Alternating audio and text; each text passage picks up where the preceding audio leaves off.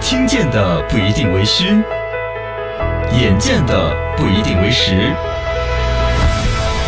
一闻一见，看见新闻的深度。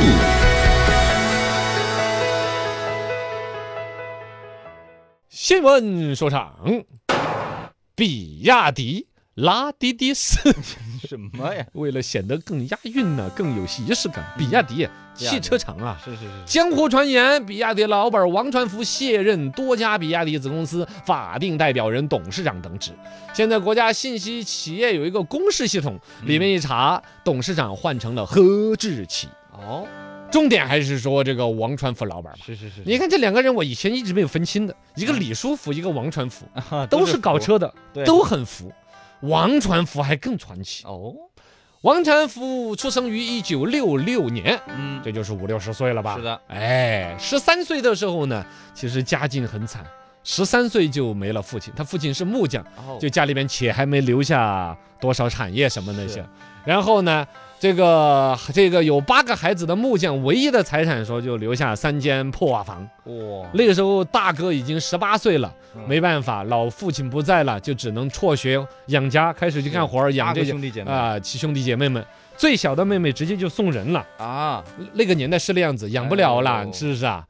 可怜的是啊，就这个老父亲过世之后两年，母亲也过世了，哎呀，就纯剩下这一帮小兄小弟妹啊，在那儿生活。哦这家境，这个哥哥这一边呢，赶紧已经到了个岁数，二十来岁那个年代差不多，就嗯组建个小家庭，结婚了，然后呢，结婚了，这儿王传福呢就提出你结婚了，我要分家，嗯，你可有想法，哦我要分家，我要谋生，怎么怎么样？那哥嫂子分你个家，分你个权，这家有东西可分吗？ 分，而且就你这个小屁孩儿一点点儿，你养活得了自己吗？哥哥嫂子好生骂了一通，说好好年纪，这时候该一心向学读书。读书，哦哎，劝他读书，哥哥嫂子才去谋生，去养活这一小家子人，嗯，然后做小生意，每个星期就那样子清苦，每个星期一定省十块钱出来，就资助王传福读书。哎呦，困难啊，赶上那个时代有高考，王传福预考的时候，哎，你说孩子可能是压力大吧，怯场啊。啊，那么重要的一场改变自己人生命运的考试，是做的时候漏做了一张试卷儿，这都能漏做，就 A 面儿 B 面儿那种，反正做了少有一面儿没少做。做一张试卷，啊哇，这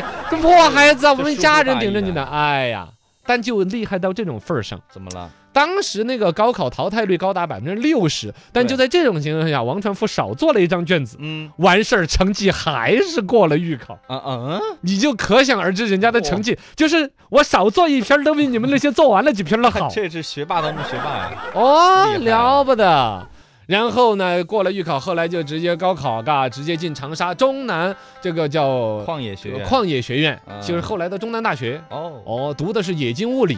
冶金物理，你说跟造汽车这个行业，我们老爱说三岁看到老，嗯好像嗯这个人的人生就有点对不上。哎，他最开始的行业是冶金呐、物理对呀、矿啊，跟现在造汽车没有关系啊。是有关系。你想冶金呐、什么化学反应那些，跟哦电池有关系。啊，啊，这个东西慢慢来造车也讲。要用哈，他在这个冶金物理专业读，后来保送到北京有色金属研究总院读研究生。研究生三年完了之后，老师们看着都喜欢，这孩儿嗯啊不错，穷人家的孩子又当家早，是学习又是个学霸，留院吧，查看不是我那个没有留留院治疗，不是那是什么？？没有不是哦，那是医院的院， 这是研究院，哎留院任副主任。是是是是。哎当官，呦，那时候才二十六岁，朋友，嗯，你二十六岁在干嘛？我要是在你这儿啊，对呀，人家二十六岁，北京有色什么什么副主任，哦，厉害厉害，全院最年轻的处级干部。那前途一片光明。当时这个王成福甚至还当副教授、带博士、带硕士，就是完全走学术这一派，就规划了人生了，哎，觉得自己要成为顶级科学家那种。研究科学，但是呢，这个时代呀不允许呀，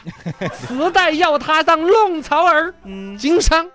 一九九三年的时候，他们叫有研院嘛，就有色金属什么研究院，是在深圳那边搞一个叫镍氢电池公司，哦，就是弄研究机构呢电池啊也开始往市场推进。因为深圳作为改革开放的前沿，也去对布个局搞个公司，王传福去负责筹建这个。